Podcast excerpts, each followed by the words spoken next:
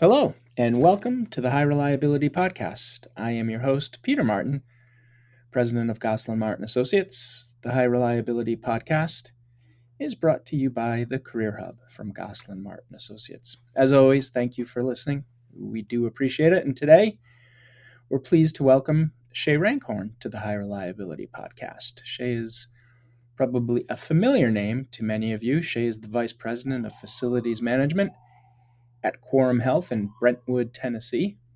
Shay has accountability over biomed, facilities, real estate, construction, and compliance for this 21 hospital system. Quite large. Shay's healthcare trajectory has followed the classic track.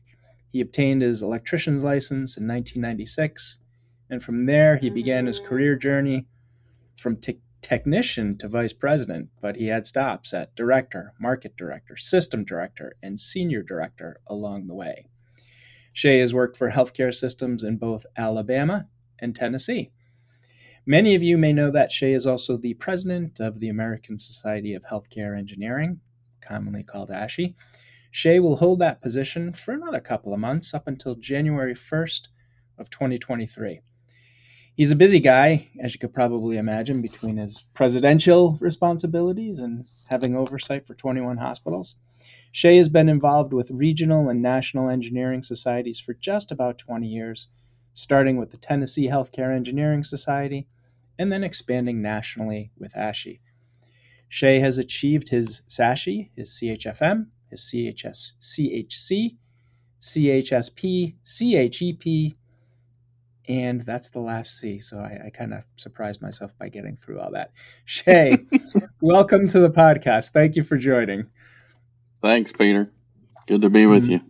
Thank you. My pleasure. We've been trying to uh, trying to get Shay on, but with the busyness, uh, it was difficult. But we got him, so we we appreciate. It. Let me ask you, Shay. You know, as I was just reading all that, how would you how would you describe your last year or two relative to obviously we overlay it with COVID and all, but also relative to leadership position nationally with ASHE culminating in the president, your accountabilities expanded within your healthcare system. How have you juggled all that, and what has the last just say two years been like for you?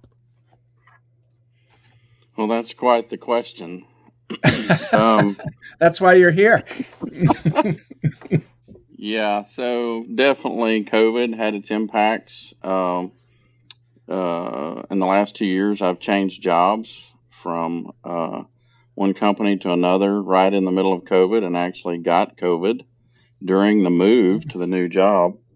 So that was interesting. Plus, at the same time, being president elect that year um, and all the preparation that goes into the year that you are president uh, all the conference planning and all that happens in that year before.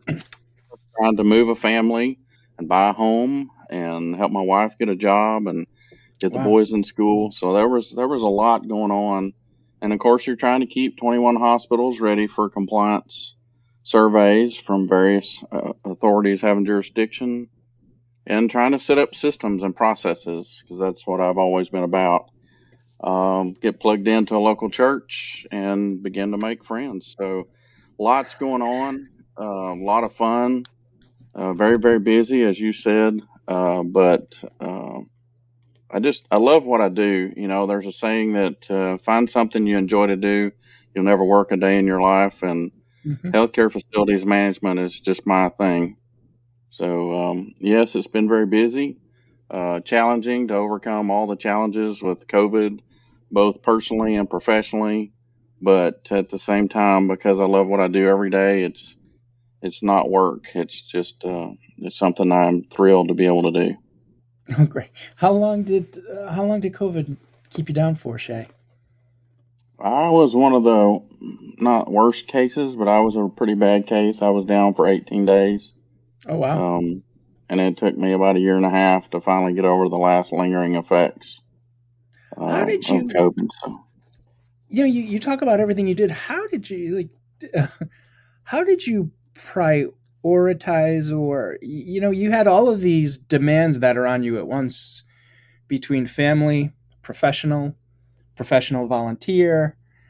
and there's all expectations of you, you know, moving into a new community. Everything. how did you how did you keep your balance? How did you prioritize? And were your different constituencies that you had to keep pleased were, were they were they helpful in the effort? Uh, well, the first how is making sure that I make time for God every morning. It gets my head on straight, my heart right, and that allows me to then sit down and do the same type of devotion with my organization of my day. Mm-hmm. Um, and then I've been fortunate to hire good people. So uh, the ability to be able to delegate and trust but verify has served me well.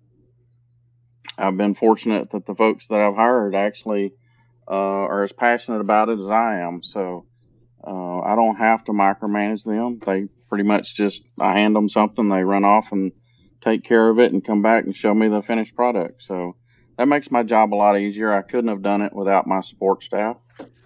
And the same is true at ASHE. Um, a lot of people don't realize all the work that ASHE staff does. And, you know, I have Tina Morton, for example. She is my liaison with ASHE staff, and she makes sure that I have stuff when I'm supposed to have it and where I'm supposed to have it, and I'm where I'm supposed to be when I'm supposed to be. and uh, she she really was the glue that held me together from an ASHE president standpoint on the ASHE staff, and then, and of course finally, it's having my wife. Um, Brenda has supported and believed in me for over 35 years, and uh, it just gives you the strength and the fortitude to keep going on when you have someone that's got your back. Mm. Very good. You talked about you just mentioned the word passion when you were, you know, hiring employees mm-hmm. and that your passion they have the same passion as you. And you know, we talk about in our role in the recruiting world, if you find the people who are passionate, then those are people who are usually going to stick well in healthcare facilities management because I think that's what separates people from just a job versus kind of what you've described as a vocation. Is there mm-hmm. a and and and passion can be somewhat amorphous too. I mean, you know, you ask somebody if they have passion. Well, oh, yeah, sure, I do. But how do you how do you define passion, and how do you identify passion in the people you are interviewing before you know them? You know, when you, you're looking to join the team, how do you how do you determine if they have that passion you need? Um, how do I define passion? Yeah, how do you define it, and then how do you determine if people have it when you're hiring them? Well, I'm not sure. I always use the word passion. Sometimes I call it drive. Mm-hmm. Um, I've I've always said for years that uh, if you can find me someone with drive and attention to detail, I can teach them everything they need to know about healthcare facilities management. But those are two things that you either have or you don't, mm-hmm. and that's not critical of those who don't. But mm-hmm. to be successful, as you said, in healthcare facilities management, those two things are key elements. So drive, uh, as you start uh, interviewing people, you start asking questions about what they've accomplished and how they how they accomplished. And as they begin to explain in detail, you get a sense from the the timbre of their voice and from their body language, just that passion comes through. And when they talk about mm-hmm. those things, it's it's self evident Mm-hmm. Uh, and that's what you're looking for, as opposed to somebody who talks to you back in a monotone and says, "Yeah, we accomplished this." Blah, blah, blah. Now, it's not to say that there are not some people who don't interview well, but are still good at their job. But if you're really looking for that star, you're looking for that person that really wants to come out of their chair to get you to envision what it was that they were doing and how impactful it was to those around them. Yeah, you know, it's it's um it's interesting you say that talking about the timbre of their voice and coming out of the chair and getting you excited because you know as i think back to some of you know our recruiting jobs sometimes that's the feedback we'll get. You know candidate x was really good. They answered the questions well. They have the experience we were looking for or we are looking for but they didn't have that intangible you know that excitement to the voice the variety of tone the ability it was just you monotone. So you're exactly correct on that. And that's you know i wonder wonder if people always un- understand that or realize that it, it's as you said it's nobody's fault but they're also looking for that excitement and voice variation and kind of the you know the the ability to motivate and move others. It's it's really a critical it's a critical factor. It is. You know, another question I ask is what their view on life is. You know, what's their outlook on on all of humanity? Uh, a lot of times that'll reveal to you um, the type of person they are. Are they a cup half full or a cup half empty type person? You know, and all those things count in towards where that person's going to fit on your team, uh, or if they're even a good fit to begin Yeah. with. Yeah. I, I, that's an interesting question. Do you, and you may not, but do you remember the, is there a response? Is there a strange response or is there a response that somebody gave you to that question that, that has stuck with you or that you've never forgotten? Um, there's a funny one. Um, Yeah. I was interviewing for a lieutenant for security, the second in command, and uh, this fellow came in, and he was quite large fellow, about six foot eight, uh, 300 pounds, and uh, I'll learn that later, and I'll explain why. But um, I had to go get another chair. I had to go get another chair because my chair had arms on it, and he couldn't fit in the chair. He was such a and so I got a different chair, and yeah, we were sitting there talking, and I asked him some of these same questions. And I always had a question I like to ask. I said, You know, you're going to be working in security, you've been doing this a while. Um, tell me about a time you had a difficult customer and how you handled it. Mhm. And it was so funny because he sat there and got just the slightest bit of a smile. Not a true smile, but you know where they're trying hard not to smile. And Yep. he said, "Sir, I don't mean to come across as as proudful or anything like that, but usually when I walk in a room, I don't have difficult customers. I can walk." It's true. and I said, "You're Yeah. hired," and he was That's right. good. We hardly ever had any issues when he walked in the room, but he he he had a real passion for making sure the safety of, of people, and that came across and how he talked about the efforts he went to in his rounding and get, uh, building relationships with the people there at work. So all that came out, but it, that was a really funny response, sir. Yeah, I really don't have. that's that's funny because yeah, you wouldn't have necessarily thought that, but once he says it, you're like, yeah, you got to be right, right? You're six eight, three hundred pounds. so That was a let's. No, I'm sorry. that was about the time that Arena Football had come out, and he was actually a tight end on Arena Football League. Oh, really? So that's why. He, How did he?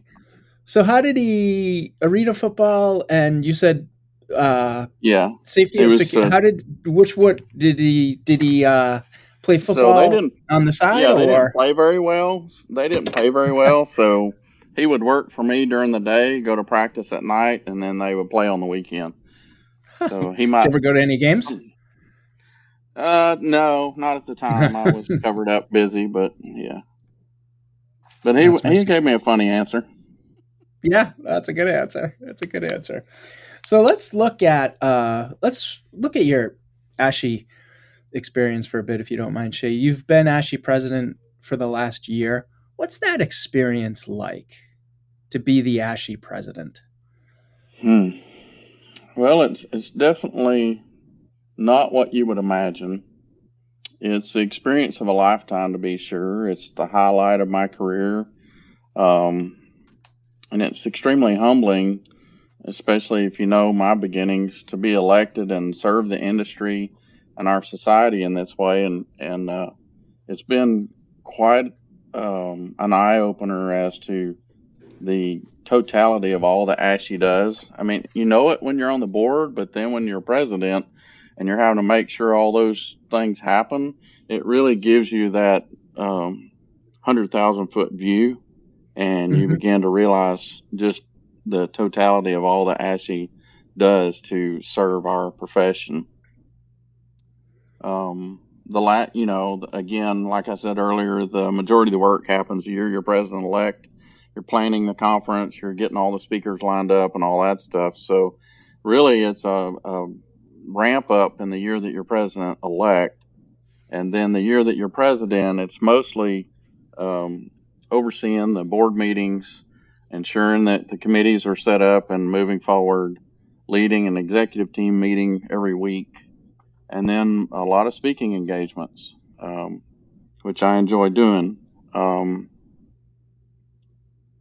and then the other cool thing is because you're president, uh, you get to go and represent uh, ASHE at other organizations like ASHRAE, American Society for Heating, Refrigeration, Air Conditioning, and National Fire Protection Association annual meeting, and our related group, the Canadian Healthcare Engineering Society, where I'm headed this weekend.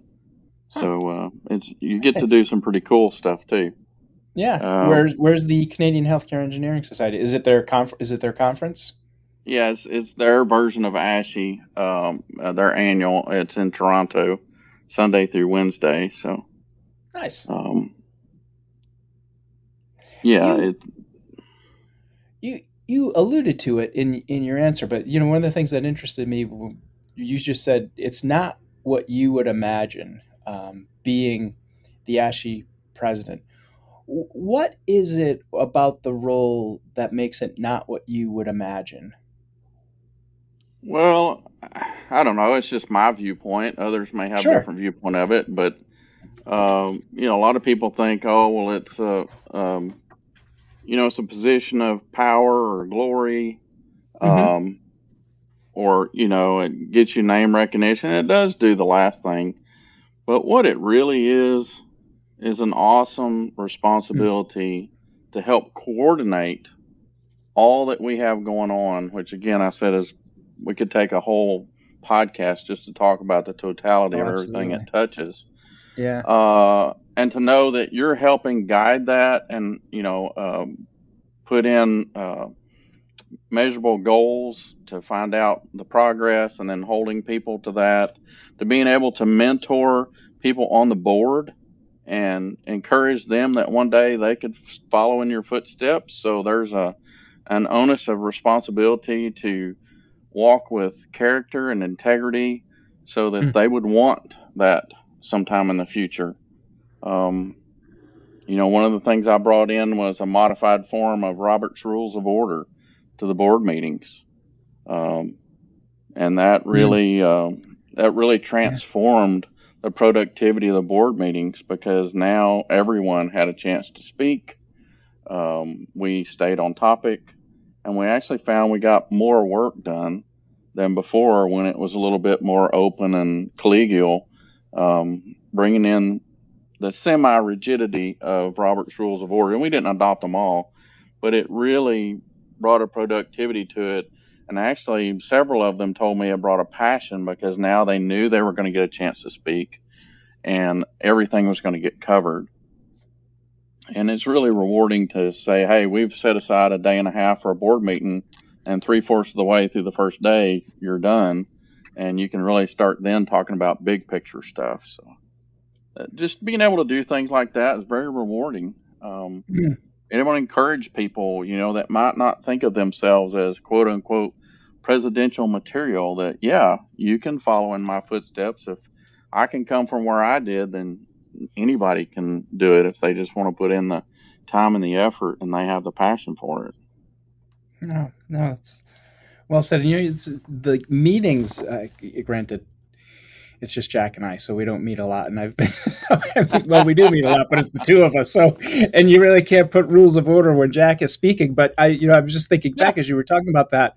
One of the, you know, when I used to work in healthcare meet and especially these days because there's so many meetings meetings could be such a drain on time and and you know mm-hmm. that everybody's sitting there they really don't want to be there you have people coming in late you have people leaving early it, it can be such a waste of time and we try to do that at our organization just put a little structure around them because really it's it's for everybody's good to do something like that and the improvement is tangible it is. And, you know, a lot of times, uh, because we've transformed to more of a collegial type workplace, we don't tend to be as quick to hold people accountable.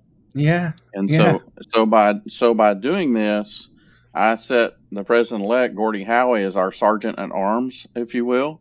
So he tracked who it was that had put their nameplate up wanting a chance to speak and made sure that they spoke in the order that they put their nameplate up he uh, made sure we went through our list of board members and checked off that everyone had had a chance to speak on the subject before we either took a vote or we moved on to another subject. And it just it was very empowering, even to the people. It was their first year on the board, and they thought they were just going to sit back and idle. All of a sudden, to realize, you know, if I don't raise my name tag, they're going to call on me, so I need to get involved. I'm glad I didn't have you as a teacher when I was in school. Put my head down behind the person in front of me so you're not seen. But you know, that brings something up. I hadn't really thought of it before, Shane. I guess you wouldn't, you know, it, like we are moving towards a collegial, collaborative society where everybody has, you know, everybody's opinion matters. But yet, I, I never thought about that kind of in the context of what that would do to meetings and trying to put some structure in, into it to kind of avoid some of that pitfall because really it's a best practice to do so. And that that's really an interesting balance that you just spoke to. Yeah and it's funny when we first did it we had some people who were pushing back you know because uh, mm. they thought it was too formal yeah and we others were like how's that going to work you know i don't understand but after just a little bit of time of working at it um, now everybody really looks forward to it. Like I said, but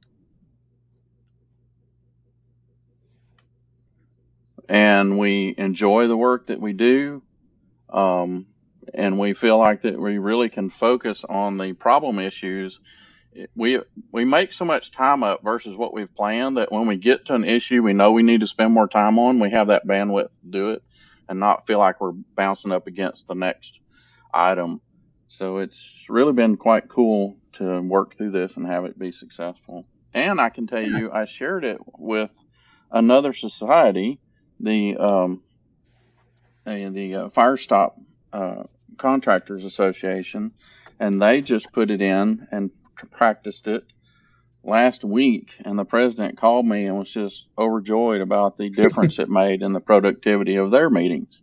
That's awesome. Not, That's awesome you know so often i think we're looking you know people are looking for like the the grand slam or the home run as opposed to kind of the single you know the the thing that is really you might not think it's not very sexy but it it transforms things and this is one of those items right where you know you practice it and and you see these improvements sure so how do you shay how do you balance all that? I mean, you know, when you just said you meet what weekly with the executive committee, I was like, wow, weekly. That's that's that's a commitment. I mean, that's 52 meetings plus everything else. But how do you balance it all between your 21 hospitals, your ASHE responsibilities? It's uh it never ends for you. What do you do? How do you balance?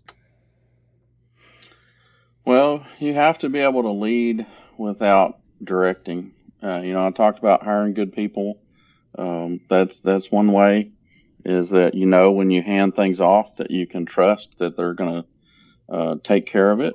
And uh, I have some wonderful staff that work for me or with me. Um, I don't like the term boss. Uh, mm-hmm. I prefer to say I'm their leader. Uh, you know the old saying, uh, "Boss says go, a leader says let's go."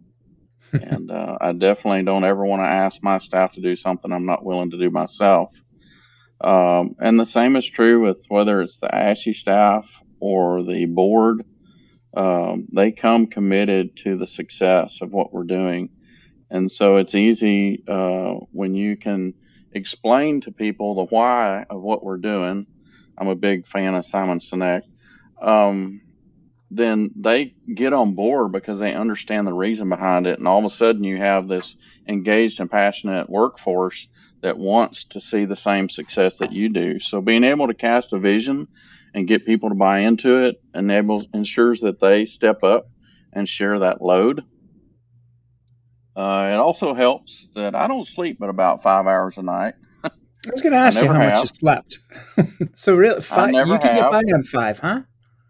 Yeah, wow. sometimes six, but uh, time do you go to bed? Uh, um, between eleven and twelve, and I'm usually up between four and six, just depending on wow. what time I go to bed.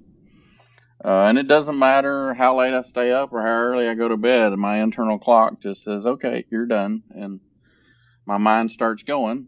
And since yeah. I love what yeah. I do, it's like, okay, let's jump out of bed and go do it. Um, and and the variety helps a lot too. Um, the variety of my, both my job and all the different departments that I'm responsible for, as well as the variety within ASHE. It's not like I'm sitting on a line. Not that there's anything wrong with it, but I'm not wired where I could just keep putting a widget on uh, something every day over and over and over again. I, ha- mm-hmm. I thrive on variety, so that gives me that motivation to be able to uh, continue to juggle all that. The people interaction, I love uh, trying to share things with people and help them be more successful. Mentoring is a big passion of mine, whether it's professionally or personally. Um, so again, all this stuff gives me energy to keep going. Uh, as far as uh, balancing it, again, you have to make sure you make time for yourself, both spiritually and mentally and emotionally and physically, so that you have time to organize those things, get your head on straight, and say, okay, here's the priorities for the day. And then what can I hand off to people who are capable and have the bandwidth, and what do I need to keep for myself? And you just constantly adjust that both each day and then throughout the day as things come up. It does get a little easier as I've gotten older because some of this stuff comes to me naturally now. Whereas before, I might have to say, go look a code up or sit down and write an article uh, with a bunch of study and thought through it. Mm-hmm. And, you know, now I haven't done it this long, a lot of that stuff just rolls out, rolls out. So it's not as difficult had I done this, say, at 35 instead of 53. Yeah. No. Are you as you approach the end of of your term? How are you feeling? Are you looking forward? To, are you looking forward? Are you tired? Are you or you're not even thinking about it because it's still only September 16th uh, and you got another two and a half months to go? You know, it's a funny question. It it it's funny you should ask that. I should say we came up a few of us, uh, the pre former presidents and, and myself, we were talking at a break at annual, and I said, and only one person was there that I knew of that had done it twice. and I said, you know, were you glad to get done? You know, would you ever do it again? And the majority of them are like, no, I don't think I'd ever do it again. You know, it was a lot of hard work, and you know, I'm in a different stage of my life, and so on and so forth. And I said, well, I'm kind of in that same boat in that I've thoroughly enjoyed it, but have uh, some business opportunities going forward that might take my focus away somewhat from the core focus I have today. And so I think it's the right thing at the right time for the right reason. Hmm. And so I've just really, I'm trying to enjoy it to its fullest while it's yeah. here, knowing that it is winding down, but at the same time, feeling good about the fact that whether it's how the meetings have been done, or the mentoring that I've tried to done, do with Gordy and others on how to lead and, and empower and, and cast vision, uh, to uh, teaching some of them how to be a better speaker. The power of the pause, for example. Um, mm-hmm. A lot of people don't understand it takes the brain three to five seconds to take in the last sentence you just said. So having a pregnant pause, as I call it, is actually helpful in ensuring your point gets across. But too many people, when they're speaking, want to run through it like they're at the Indy 500. right. And uh, that's kind of like and, it, and so they end up they end up uh, with a rushed speech, and they sound rushed, and people only get about half of what they say because they said it so quickly. I'm trying to work. Uh both of my sons. One of them is he's a freshman in college now, and my other he's a mm-hmm. he's still only a sophomore in high school. And my daughters are fine with it, but my boys talk so fast, and it's fine. You know, we're at home, but I'm just trying to tell them you gotta, you have to slow down. Nobody can understand. It's funny. I understand my youngest now. My wife will say, "How do you know what he's saying?" I was like, "I just, I, I've got his language down now." But let me ask: Have you always been comfortable with public speaking? That's an interesting question too. Um, I don't know if comfortable is the right word. Uh, I first started public speaking when I was 16 years old, so um, I would have to think really, really far back. I know that there are times that I was nervous uh, early on just because, you know, I was speaking to people who were older than me or who I knew knew way more than me. But again, as I've gotten older, most of this stuff just rolls off, and I've been speaking for 30 plus years now. So uh, it's actually a thrill to step on stage and take the challenge of being able to cast a vision of whatever it is I'm mm. speaking out about and see that connect with the crowd and see their feedback either on their face or by clapping or I really like audience interaction whenever the the audience is small enough. I'll get down and walk yeah. through the crowd just so yeah. they feel connected. So yeah, for me, it's actually something that uh, you kind of it's just just both. It's uh, stressful, and that you know you want to do something that people are going to go, oh yeah, that was great. So there's that stress of trying to do your very best, but then there's that thrill that's coming to know that hmm. you're going to empower people and encourage people and give them tools they need to be more successful. So it's it's like you're uh, bracing for it and running towards it at the same time. I'm really not sure how else to explain that.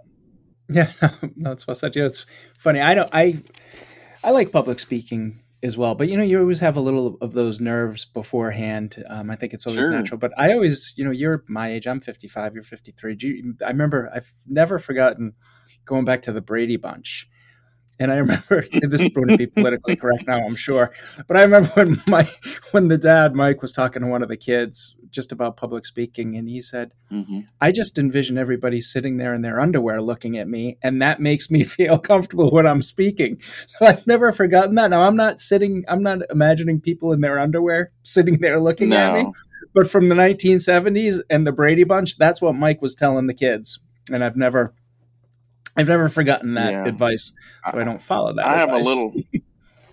I have a little bit different approach that I try to teach folks, and that's to find someone in the crowd that they know, if if it's a crowd like ASHE, and speak to that one person. Yeah, or if they don't know anyone, then find something, find an object in the middle of the crowd that you can look at that doesn't have a face and speak to that object, so that what they're looking and doing is not impacting you. But for me, I enjoy engaging face to face with each person to determine am I connecting? Do I need to change what I'm saying? Is there a look of confusion on their face? And if so, then I'll stop and back up and, well, let me say that another way until I get that um, connection from, uh, you know, the majority of the crowd. And again, it depends on the size of the crowd. If I'm speaking to 3,000 people, that's a little harder. But uh, most of the venues are 100, or so people, so it's it's fairly easy to do that. Yes, yes. Well, talking about venues of 3,000 people and talking about, you know, trying to connect with folks when you're speaking with them and enjoying it. I think as I told you when I sent you this initial email, you know, when I was at the annual held up here in Boston, which was was outstanding, you were giving your speech, and it was your Wednesday speech. So it wasn't the Monday when I think you were welcoming everybody, right. but you were giving the Wednesday speech, and you, you mentioned something. You know, you, you, alluded to the fact that, and you just said the two. You, you never would have imagined yourself being the president of ASHE, being at the VP level. You said as a teenager, you didn't think you would amount to much, and those were your own words. And here you mm-hmm. are, you end up as a healthcare VP you end up as a ASHE president. More importantly, you end up a good person, um, which is better than any of those titles. To the extent you feel comfortable sharing that, Shay, what what was that journey like for you starting as a teenager? Hmm.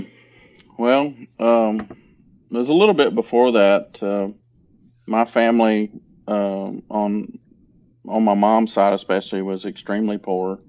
My father's side would be the lower part of middle class. Mm-hmm. And um, so when my parents got married, they didn't really have much. And my dad uh, went off to Vietnam right after that. Um, and he came back addicted to alcohol and drugs. Mm-hmm. And then went on. Uh, mom and dad divorced when I was 10. And uh, he had a lot of issues with Agent Orange effects and those type of things. So I was shipped back and forth between two different locations, and because I would go to school with holes in my jeans and you know the cheapest tennis shoes possible, you get a lot of that white trash mentality uh, mm-hmm. from the other kids, and just seeing what my family, what they had grown up to be and do, I just assumed that I was going to follow that same road. And uh, so it, I just never had any idea that I could even grow up and be an electrician, much hmm. less anything else. It just wasn't in my imagination. So, uh, you know, uh, to then when I was 16, uh, I was attending church with my mom and I um, began a relationship with Jesus Christ, and He completely transformed my personality and my outlook. Um, I was a um, low C and D student, and within weeks, I became a straight A student. And you know, my intellect didn't change, but my outlook and my approach to life changed. Um, and people would come and ask me, "What's different?" You know, um, and I would share with them what had happened, and that has guided me through my entire life. Um, and knowing where I came from and what my trajectory should have been, whether it was my friends from grade school and junior high and where I see them at now. You know, uh, my best friend's actually been in prison three times. Uh, you know, he's not my best friend today, but he was back then. And I was doing everything as Kevin was doing. So that was the trajectory I was on. So then to think that today I am where I am doing what I'm doing, it's really a pinch me moment every day. Um, even, you know, even my own siblings are have addiction issues, um, and trauma issues. So for me to, I'm reminded daily as I care for my mom now that she's older and see what my siblings are not able to do. Um, hmm. It just reminds me every day that I'm so blessed to be where I am doing what I'm doing and being able to give back. You know, um, I didn't have a father figure because mom and dad uh, divorced and, and my dad was not that great a father figure anyway but uh, God sent people into my life who stepped in to be that father figure and taught me ethics in work hmm. and in life. They shared what a husband and a father and a worker should be. Um, one of my first uh, ones that was actually my boss, but uh, he was a mentor. He showed me that of how to be a leader instead of a boss, to believe in others and invest in others for their benefit because you reap the dividends. As they succeed, you succeed. Wow. And so every day I remember here's where I came from, and it helps keep me humble and grateful for all that God's blessed me with. Oh, thank, thank you for sharing. Let me, let me, can I ask a follow up on that, if you don't mind? Um, so you're 16, you're in church with your mom, you begin a relationship with Jesus Christ. Did that happen? Um, you, you know like you, you, watch movies you, you, see all different you see all different variations of how that occurs yeah. right? For you how did that occur? Because it does sound like it was pretty immediate if you were able to transition from like a cd student to a a student. How, how, how long did that transition take? What was that like? Well it was you got to understand by the time i was 15 because of my dad's influence he was also became a drug dealer. By the time i was 15 i was doing drugs, drinking alcohol. I mean, pretty much, I, I did things I'm embarrassed to say that most adults will never do. And I don't want to get into that, but sure. You know, then my mom moved across country to to a new job, and I had to join a new school. And for whatever reason, instead of joining that part of the school uh, student body, I met a neighbor uh, who lived next door, and he's like, "Hey, you need to come join the football team with me." And hmm. so I went and joined the football team, and and made the team, and we actually went to state championship that year. Huh? What, so what, state were you in, Shay? I was in Washington State. Uh, okay. Up and north of Spokane, and uh, you know, um, nothing was wrong per se. In fact, you would say everything was right. I had a girlfriend, you know, doing well in school. In the, the sports part of school, I was still barely passing, but I was just sitting in church and the, you know, I felt uh, God speaking to me and saying, look, you've tried everything the world has to offer, both on the good and the bad side for someone your age. and you know the uh, salvation story about why we need Jesus in our life and what he accomplished, when are you going to give me the opportunity to show you what you're really hmm. looking for to fill that hole in your heart? And so, I mean, the preacher wasn't even preaching on that. He was preaching. I don't even know what he was preaching on, but I just got down on my knees in the pew and talked to God like I'm talking to you and said, okay, you know, you're right. I'm not happy. I'm, you know, I'm still hunting and searching for that high that doesn't go away.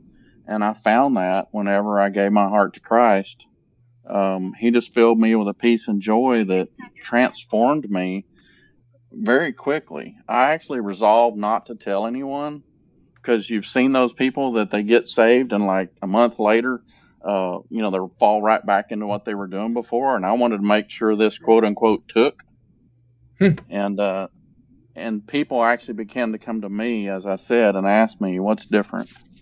And it was right. just that I had this personal relationship with the Son of God that just transformed me. It, it made me realize that I don't have to fight to find peace and joy. I can have it all the time. And with that, it, it gave me that passion, that desire to want to be the best I can be uh, for Him and gratitude for all that He's done for me and it transformed my grades. It transformed how I got along with people, um, and it's guided me through my entire life, um, both in areas of integrity and opportunities to try to pass that on to other people, uh, whether in word or in deed. Um, because I believe I have to live it out. I can't just speak it out. Hmm. So uh, I look for every opportunity to try to make a difference in people's lives, whether it's spiritually or or uh, material possessions or just that encouragement they need to know that they're not alone. Hmm. Powerful. You mentioned just you mentioned that you had started when I asked you the public speaking question. You said that you'd started public speaking at 16. Is this how you started public? Is this what you started public speaking? I meant to ask you that follow up. Um, yeah, where were you public yeah. speaking at 16? Okay. Yeah, I uh, I, that's actually also not too much later. About six months later, I met who would become my wife, and she and her brother were inviting me to a uh, teen uh, church service that they had put together that was wholly run by the teens, and um, they were needing somebody to, uh, you know, talk about God. You know, I don't I don't know that we called it preaching, but just you know, bring something that God was talking to you about. And I said, well, I'll say something, and then hmm. uh, the church found out about it and they were praying over me one day and said, Hey, we feel like that this is your calling to, to speak and, and to teach people. And so at 16, I preached my first sermon in front of about 120 wow. people. Wow. And uh, that's awesome. man, that's pretty good. A lot of 16 year olds didn't do that. That's wow. I'll tell you. So this is really a kind of an awkward transition, right? We've you've just been talking it's about okay. That, but how did you? So now you're 16, you're saved, you're, you're you're in school, you're doing well. How did you find your way into you? You started as an electrician. How? What were you thinking careers at that point? Were you thinking healthcare? How did you find your way into healthcare? Well, that's a little bit of a story too. Um, I, I graduated high school having taken a mechanics class and was studying for my ASE certification, which is what you need to be an auto mechanic. And uh, at the same time, one of my mentors had been teaching me uh, uh, electricity because he was an electrician. So I would uh, work with him. And I went on to work in, in uh, as a mechanic for four or five years. And then uh, an opportunity came where they were building a hospital in my hometown and they needed electricians. And I thought, well, I've worked in electrical, you know, working with my mentor Terry, I can probably do most of that. My dad was also did some electrical work, so a little bit of background there as well. And so I went and applied for the job and uh, got hired, and for whatever reason, began to find favor with the superintendent. And before I knew it, I was running the fire alarm system wiring, and and he found I could read blueprints, and you know, just it, one thing led to another, and uh, so about eight months into it, I was walking across a job site one day and ran into the director of plant operations at the hospital that we were replacing. And, um, you know, I said, Hey, I've been wanting to talk to you about a job when we get done here because I don't want to move on with the electrical company. And he wow. said, Well, that must be God. And I said, What do you mean? He said, Well, I just came out of the job trailer and was talking to your superintendent and asked out of the 35 electricians he had, who would he recommend me hire at the end of the job? And I said, He said your name and was going to get me your contact information. And he said, In fact, if you had your uh, refrigerant uh, certification, I would hire you today. So I whipped out my refrigerant certification. Remember, I was an automotive mechanic, so I had to have it for automotive. And I said, When do I start? Wow. And uh, wow. so two weeks later, I was working in healthcare as an engineering tech. And uh, then when he realized the wide and varied construction background I had, he started putting me in uh, in charge of planning, designing, and constructing for the hospital on an extremely small scale. And that just grew. And from there, he uh, began to re- uh, recognize me to the corporate office with things. And we had an incident where the controls for the entire hospital went down, and uh, we had to reinstall and re uh, program the entire control system for that hospital. So over a year, I worked with the corporate office doing that, installing and recommissioning the entire hospital. And again, they saw my drive, my attention to detail. And so when there became an opportunity at another hospital a couple hours away to uh, become a director, they said, Hey, we want you to do that. I said, Well, I don't know anything about Joint Commission. I didn't even know the seven plans and all that stuff. And they said, That's okay. We can teach you that. But what we can't teach is drive and attention to detail. So in 2000, I became a director at a small 80 bed hospital down in Pulaski, Tennessee. And from there, just continued to grow and um, uh, became known for opening new hospitals and building additions and things. And um, next thing I know, I wake up one morning and I've got a VP title in front of my name. So. That's funny. it's like not like you, I had a. Pl- no, you know it's funny. As I'm listening like I had to a plan, it just. Well, I was, you know, God you know, continued to help me find favor wherever I went yeah, I was uh, I was going to you know I was I was going to ask you, did you have a plan? And obviously not. But and as I as I listened to you talk, I mean it's almost like and I mean from my perspective, you would obviously give your perspective, but from that moment when you were 16 it's almost like your career and your life was kind of not mapped but it was it took off and almost in a way not out of your control because you opened your doors but you had some divine help along the way. Adam, is that how you look at how your career has gone from that point, Shay? Absolutely. Even if you just look at what had happened to me before I was saved, my mom and dad divorced when I was 10, and mom moved us to New Orleans, Louisiana, and got it because she got a job down there and joined a church. And that church had this mentoring program where that uh, any boy who didn't have a father in his life, they would assign a guy from the church to mentor him for three, six, uh, nine, or 12 months at a time. And so different guys signed up to try to mentor me. I, I pray and ask for their forgiveness every day for the hell that I put them through. But at the time, I really resented it. I could tell they were trying to be the dad I didn't have. Yeah.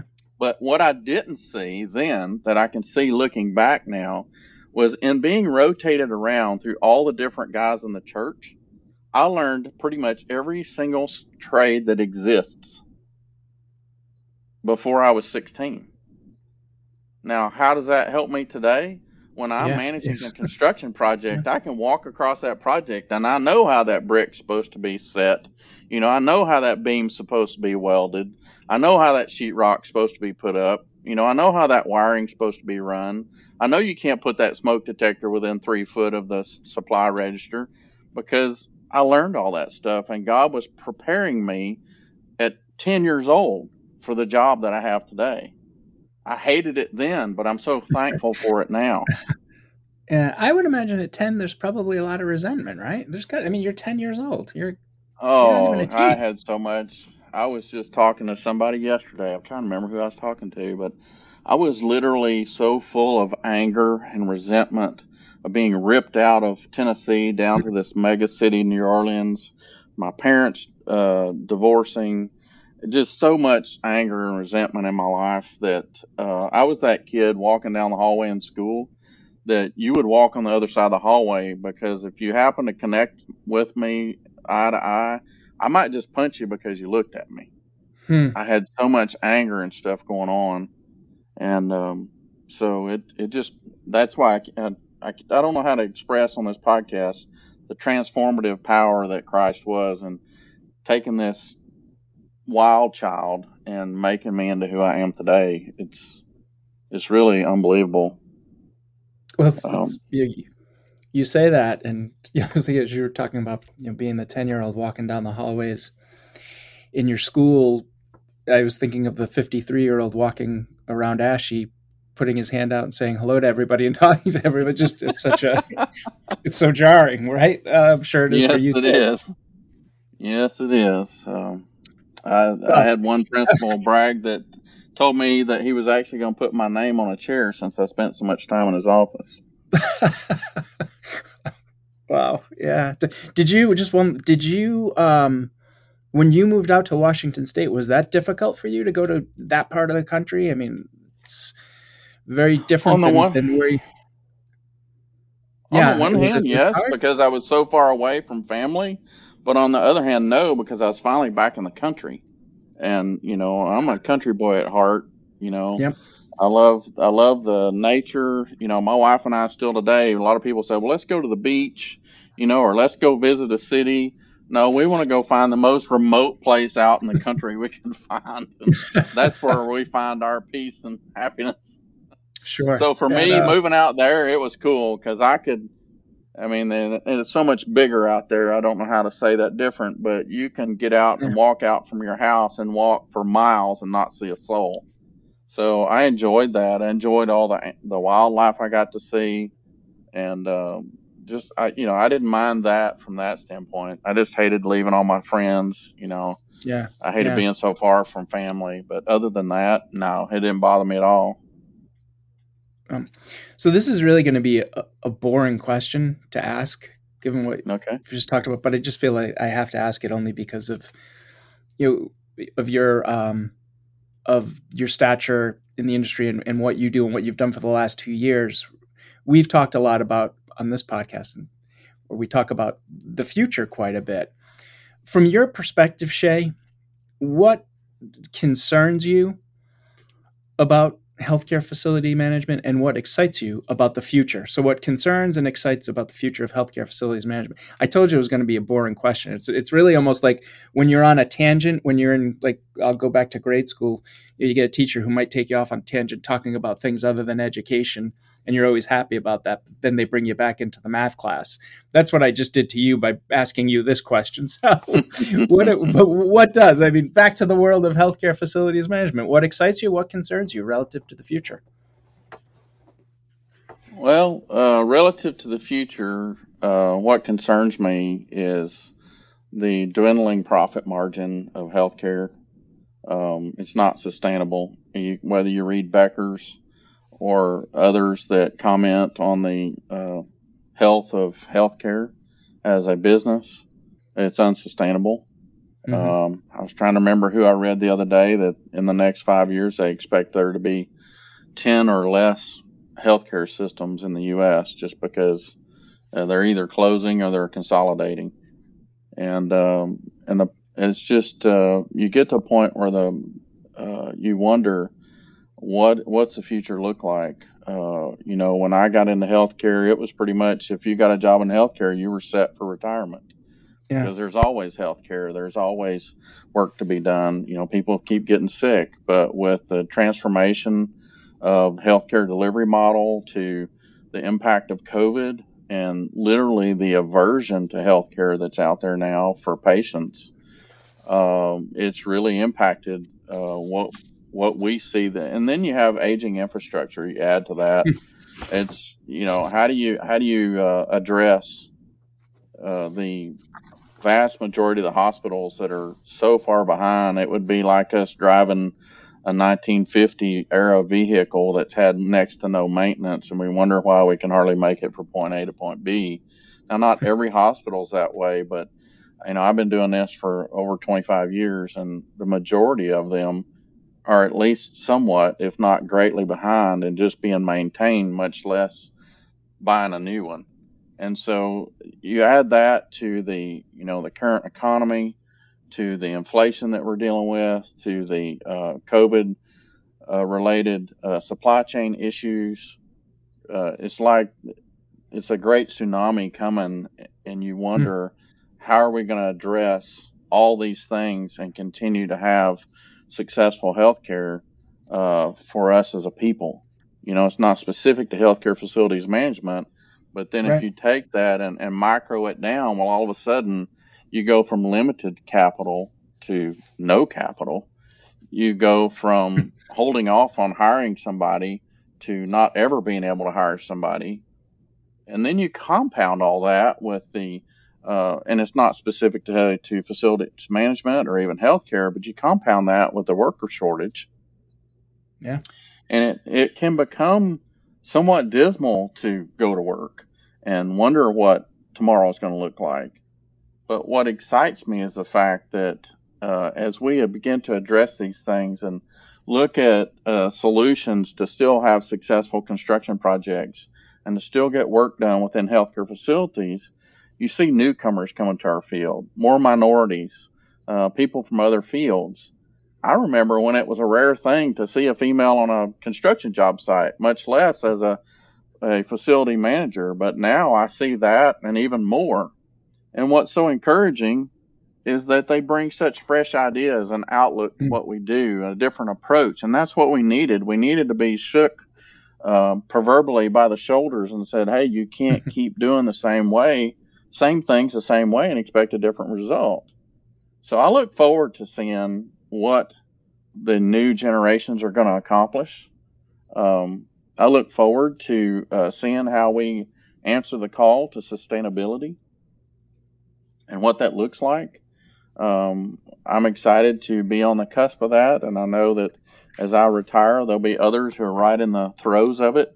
And I'm I'm curious. I want to look behind the curtain, if you will, and see just what all these things turn out to be, because I've been I've been um, inspired by that next generation. Yeah, they have a different viewpoint on work life balance and they're a little bit more or a lot more engaged in social justice and those type things but they bring with that the uh, more of a broad view of the entire work as opposed to the um, blinders that we may have had on to traditional healthcare facilities management so i'm really looking forward to seeing what they do huh, that's really well said I, I like that yeah i like that um, and along those lines, Shay, you talked about you and I have talked before about capital. You just mentioned infrastructure.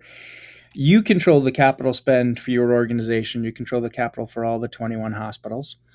Tell our audience how did you how did you become that guy within your organization who controls the capital spend? Well, um, first of all, I'm not sure the word control would be the word I would use. Uh, I heavily influence it. I heavily influence I, it. I'm, I'm not, gonna have you this. I'm gonna have you the, as CEO next. So just stick around another couple of minutes, and I'll elevate you. but what you know, what happened was it was fairly simple. Again, I told you I'm a process and detail person. I believe that if you can break apart what you're doing and break it into manageable chunks and then create tracks and processes that you can create a, a quicker throughput and manage and control what it is you do, whether it's project management or, or maintenance or any other uh, process. And so as we're going through capital, um, and I began to put my input on what I needed from infrastructure and construction and compliance. Um, I began to ask the question so, how do we hmm. determine what gets approved and what doesn't. And I couldn't really get a good answer. It's kind of like everybody goes out and throws their um, ideas out, and you know, and so I brought something that I'd learned a little bit about when I worked at Ballad, but uh, really brought into the forefront here uh, where I work now, and it was to create a scoring criteria for capital. And so I created a scoring criteria that addressed issues like is it equipment, and if so, is it end of life, beyond end of life, or failed? Is it safety related? Yes or no? Is it are they about to have a compliance survey, you know, joint commission or DNV coming and that that may influence what we choose to do. Uh, does it have an impact on EBITDA positively or negatively? you know, um, different things like that. So we created all these columns I did and gave a numbering scheme to it and then we scored it at the end. And then we resorted all capital based on that score and the next question I asked was, how much capital do we have? Do we think we're going to generate for this fiscal year? And so they gave me that number. And so I was able to just drag down the totals of the projects as they were resorted until I got to that number and said, okay, here's the cutoff. Everything else hmm. below that, we're going to have to put off till next year. So we took time, we uh, re re-looked at all the things that didn't make the cut and made sure there wasn't something there that was just heartburn.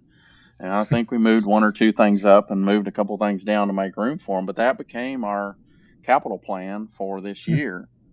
And then during that same conversation, they came up about cash flow, and they said, "Well, how do we know when these projects are going to hit and when we're going to have to, you know, put out money for it?" So I sat down and worked for a couple of weeks and designed the cash flow model to ensure knowing. And again, I had to go back and ask finance, "How much do you think we can generate per quarter?"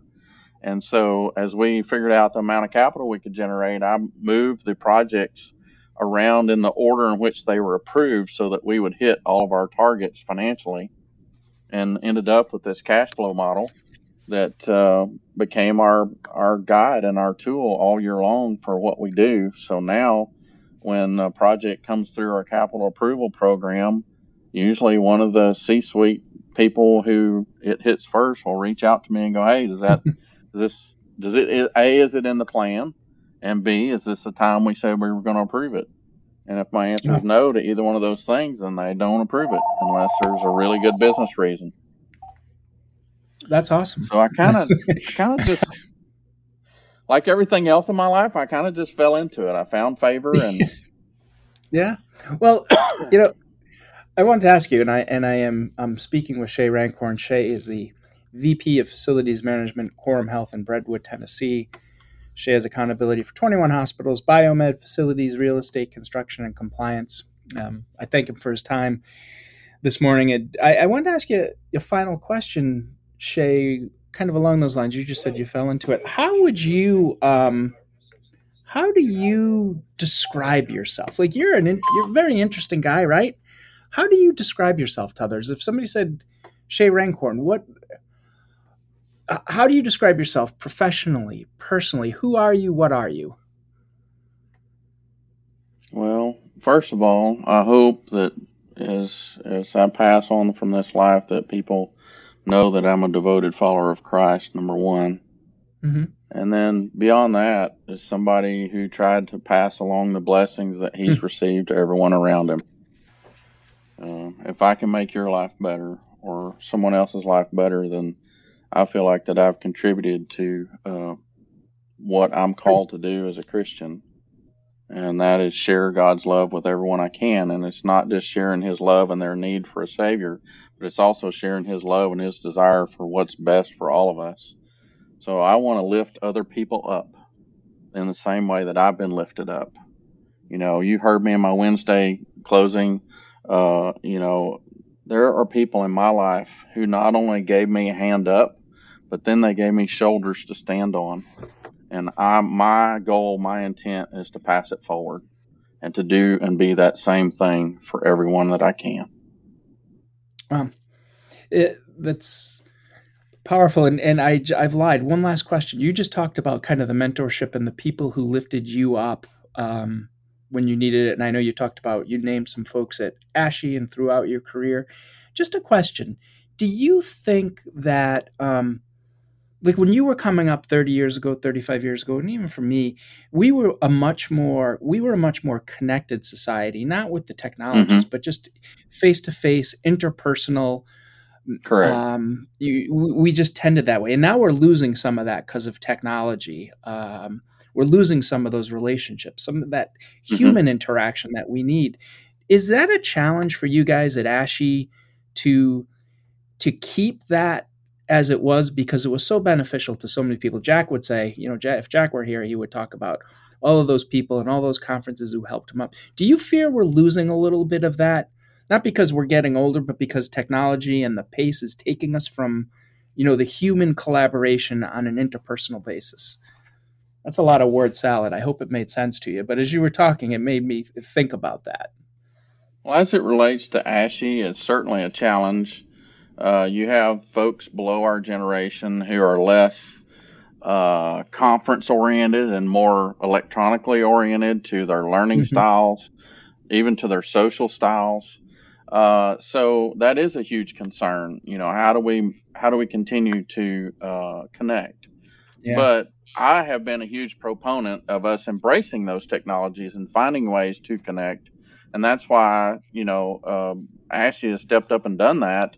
They have you know whether it's YouTube or online learning or whatever the case may be, they've pushed into that, and I'm very pleased to see that they've done that. But secondly, and more importantly, I referred to it earlier, getting the next generation involved in leadership level.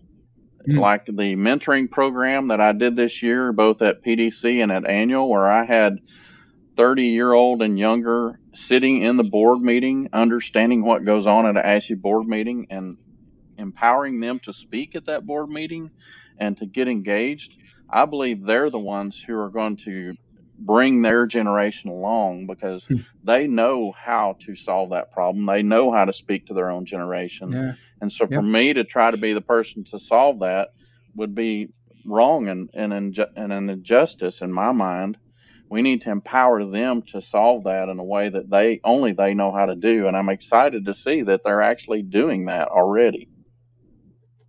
Great. Excellent. Yeah no that's that makes sense. That makes sense. Shay rankin i appreciate you appearing on the show. I appreciate your honesty. Great discussion. Thank you so much for for joining us. Well thank you for having me. I've enjoyed it. My pleasure sir. This is peter martin saying, as always, thank you for listening. Thank you to Shay, our guest. We will be back with another episode of High Reliability. Thanks for listening and have a great day.